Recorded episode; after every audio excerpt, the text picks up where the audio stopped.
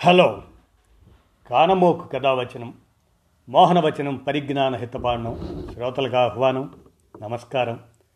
చదవదగునెవరు రాసిన తదుపరి చదివిన వెంటనే మరువక పలువురికి వినిపింపబూనిన అది ఏ పరిజ్ఞాన హితబాండమవు పో మహిళ మోహనవచనమై విరాజిల్లు. పరిజ్ఞాన హితబాండం లక్ష్యం ప్రతివారీ సమాచార హక్కు ఆస్ఫూర్తితోనే. డాక్టర్ యనమదల మురళీకృష్ణ వారి సలహాగా యాస్ప్రిన్ అనేటువంటి అంశాన్ని మీ కానమోకు కథ వచ్చిన శ్రోతలకు మీ కానమోకు స్వరంలో ఇప్పుడు వినిపిస్తాను వినండి. యాస్ప్రిన్. డాక్టర్ యనమదల మురళీకృష్ణ గారి సలహా. ఇక వినండి. యాస్పిరిన్ ప్రాణాలను కాపాడుతుంది. శంఖలేమీ వద్దు. ఒక మాదిరి నుండి తీవ్రమైన కోవిడ్ బారిన పడి కోలుకున్న వారిలో అనేక సమస్యలు దీర్ఘకాలం వేధిస్తుండటం మనకు తెలిసిందే. తీవ్రమైన నిస్సత్తువ ఒంటి నొప్పులు ఆయాసం గుండెదడ ఎంతకు తగ్గని దగ్గు ఇలా అనేక రకాల సమస్యలతో కోవిడ్ బాధితులు తీవ్రంగా ఇబ్బందులు పడుతున్నారు.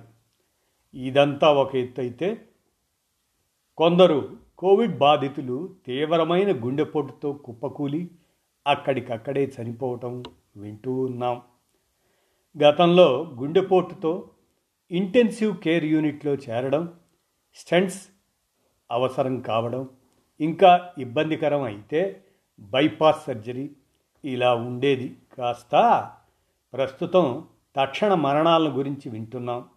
దీనికి కారణాలను అన్వేషిద్దాం. పరిష్కారాలను యోచిద్దాం. మానవ శరీరం తనకు ఏదైనా హాని జరిగేటప్పుడు నిలువరించడానికి రక్షణకు గాను అనేక ఏర్పాట్లు చేసుకుంటుంది. అందులో ఇన్ఫ్లమేషన్ అనేది ఒకటి. వ్యాధికారక సూక్ష్మ క్రిముల క్రియాశీలతను కట్టడి చేయటానికి ఈ ఇన్ఫ్లమేషన్ దోహదం చేస్తుంది.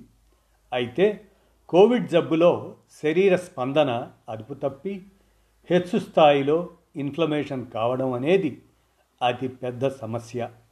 దీని పర్యవసానంగా రక్తం గడ్డకట్టే ప్రక్రియ ప్రేరేపితం కావడం దెబ్బతిన్న కణజాలం బ్యాక్టీరియల్ ఇన్ఫెక్షన్కి లోను కావడం జరుగుతుంది. ఈ వ్యాధి క్రమము ప్యాథోఫిజియాలజీ దానిని ఇన్ఫ్లమేషన్ కొయాగ్యులేషన్ అదే బ్యాక్టీరియల్ ఇన్ఫెక్షన్ ఐసిఐగా చెప్పుకున్నాం. నిజానికి కోవిడ్ జబ్బుకు కారణమైన కరోనా వైరస్ దాదాపు అందరి పేషెంట్లలో పది నుండి ఇరవై రోజుల్లో మరుగు అవుతుంది. వైరస్ లేకపోయినప్పటికీ అది కలుగజేసిన ఇన్ఫ్లమేషన్ డ్యామేజ్ మూలంగానే ఇప్పుడు మనం చూస్తున్న దీర్ఘకాలపు సమస్యలు తలెత్తుతున్నాయి. ఈ ఇన్ఫ్లమేషన్ను కూడా శరీరం నెమ్మదిగా ఉపశమింప చేసుకుంటుంది. అయినప్పటికీ కొందరిలో కొనసాగుతూ ఉన్న ఇన్ఫ్లమేషన్ రక్తపు గడ్డ దాన్నే థ్రాంబస్. ఆ రక్తపు గడ్డ ఏర్పడడానికి ఆ గడ్డ కాస్త వేరే చోట నాళంలో రక్త సరఫరాని అడ్డుకోవడానికి ఎంబోలిజంకి దారితీసి గుండెపోటు వంటి తీవ్రమైన ప్రమాదాలను తెచ్చిపెడుతుంది. కొన్నిసార్లు ప్రాణాపాయం కూడా కలుగుతుంది. సాంప్రదాయకంగా వైద్య పరిశోధనలు సంవత్సరాలు దశాబ్దాల తరపడి సాగుతాయి. క్రోడీకరించిన బోలెడంత డేటాను విశ్లేషించి కానీ కొత్త మార్గదర్శకాలను ఇవ్వరు సునామీలా విరుచుకుపడ్డ కోవిడ్ జబ్బు విషయంలో హాస్పిటల్స్లో చేరిన వారికి యాంటీ కోయాగ్యులెంట్ ఇవ్వడం ప్రామాణికంగా ఉంది. కానీ తర్వాతి కాలంలో రక్తపు గడ్డలు ఏర్పడకుండా నిరోధించడానికి ఇచ్చే ఔషధాల విషయంలో సరైన మార్గదర్శకాలు లేవు.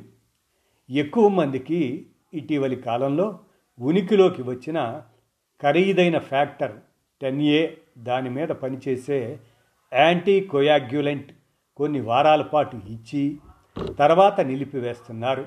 నిజానికి ఈ రకమైనటువంటి థ్రాంబో ఎంబోలిజం ప్రమాదాల నివారణకు గాను యాస్పిరిన్ దశాబ్దాల తరబడి వినియోగంలో ఉంది. యాస్పిరిన్ యొక్క పనితనం భద్రత సందేహాలకు అతీతంగా రుజువైంది. గడచిన కొన్ని దశాబ్దాల కాలంలో కేవలం యాస్పిరిన్ వినియోగం మూలంగా పదుల కోట్ల మంది గుండెపోటుకు గురి కాకుండా రక్షణ పొందారు. రక్తపోటు డయాబెటీస్ మెదడు స్ట్రోకు గుండెపోటు అధిక కొలెస్ట్రాల్తో సహా అనేక ఆరోగ్య సమస్యల్లో యాస్ప్రిన్ సంవత్సరాల తరబడి దశాబ్దాల తరబడి ఇంకా చెప్పాలంటే జీవించినంత కాలము చాలామంది పేషెంట్లలో వాడటం అందరికీ తెలిసిందే. యాస్పరిన్ చాలా సురక్షితమైంది. డిస్ప్రిన్ ఎనాసిన్ పేరిట డాక్టర్ సిఫార్సు లేకుండా ఓవర్ ద కౌంటర్ ఓటీసీ అంటాం. ఆ ఓవర్ ద కౌంటర్ ఉత్పత్తిగా అందుబాటులో ఉన్న మాత్రలో మూడు వందల ఇరవై ఐదు మిల్లీగ్రాములు యాస్పిరిన్ ఉంటుంది. కడుపులో అల్సర్లు రక్తస్రావం ప్రమాదాలు ఉన్నవారికి మాత్రం యాస్పిరిన్ వాడరాదు. ఒక మోస్తరు నుండి ఎక్కువ తీవ్రమైన కోవిడ్ బారిన పడి కోలుకున్నవారు తక్కువ మోతాదు అనగా సెవెంటీ ఫైవ్ మిల్లీగ్రామ్స్ యాస్పిరిన్ మాత్ర ఒకటి మధ్యాహ్నం భోజనం తర్వాత కనీసం రెండు సంవత్సరాల పాటు వాడటం అన్ని విధాలా శ్రేయస్కరం. దశాబ్దాల పాటు వైద్య పరిశోధనలు సాగి ఈ తరహా మార్గదర్శకాలు వచ్చే నాటికి విలువైన అనేక వేల లక్షల ప్రాణాలు కోల్పోకుండా కాపాడుకుందాం. ఆత్మీయులను మనతో ఉంచుకుందాం. అని డాక్టర్ యనమదల మురళీకృష్ణ ఎండి సాంక్రమిక వ్యాధుల నిపుణులు వారి కాకినాడ వారు. వారు ఇది వైద్య సలహా కాదు కేవలం అవగాహనకు మాత్రమే అని ఒక రైటప్ను అందజేయగా యాస్ప్రిన్ అనేటి దీన్ని ఒక సలహాగా డాక్టర్ యనమదల మురళీకృష్ణ గారు అందజేసిన మీదట మీ కానమోకు కథావచనం శ్రోతలకు మీ కానమోకు స్వరంలో వినిపించాను. విన్నారుగా? ధన్యవాదాలు.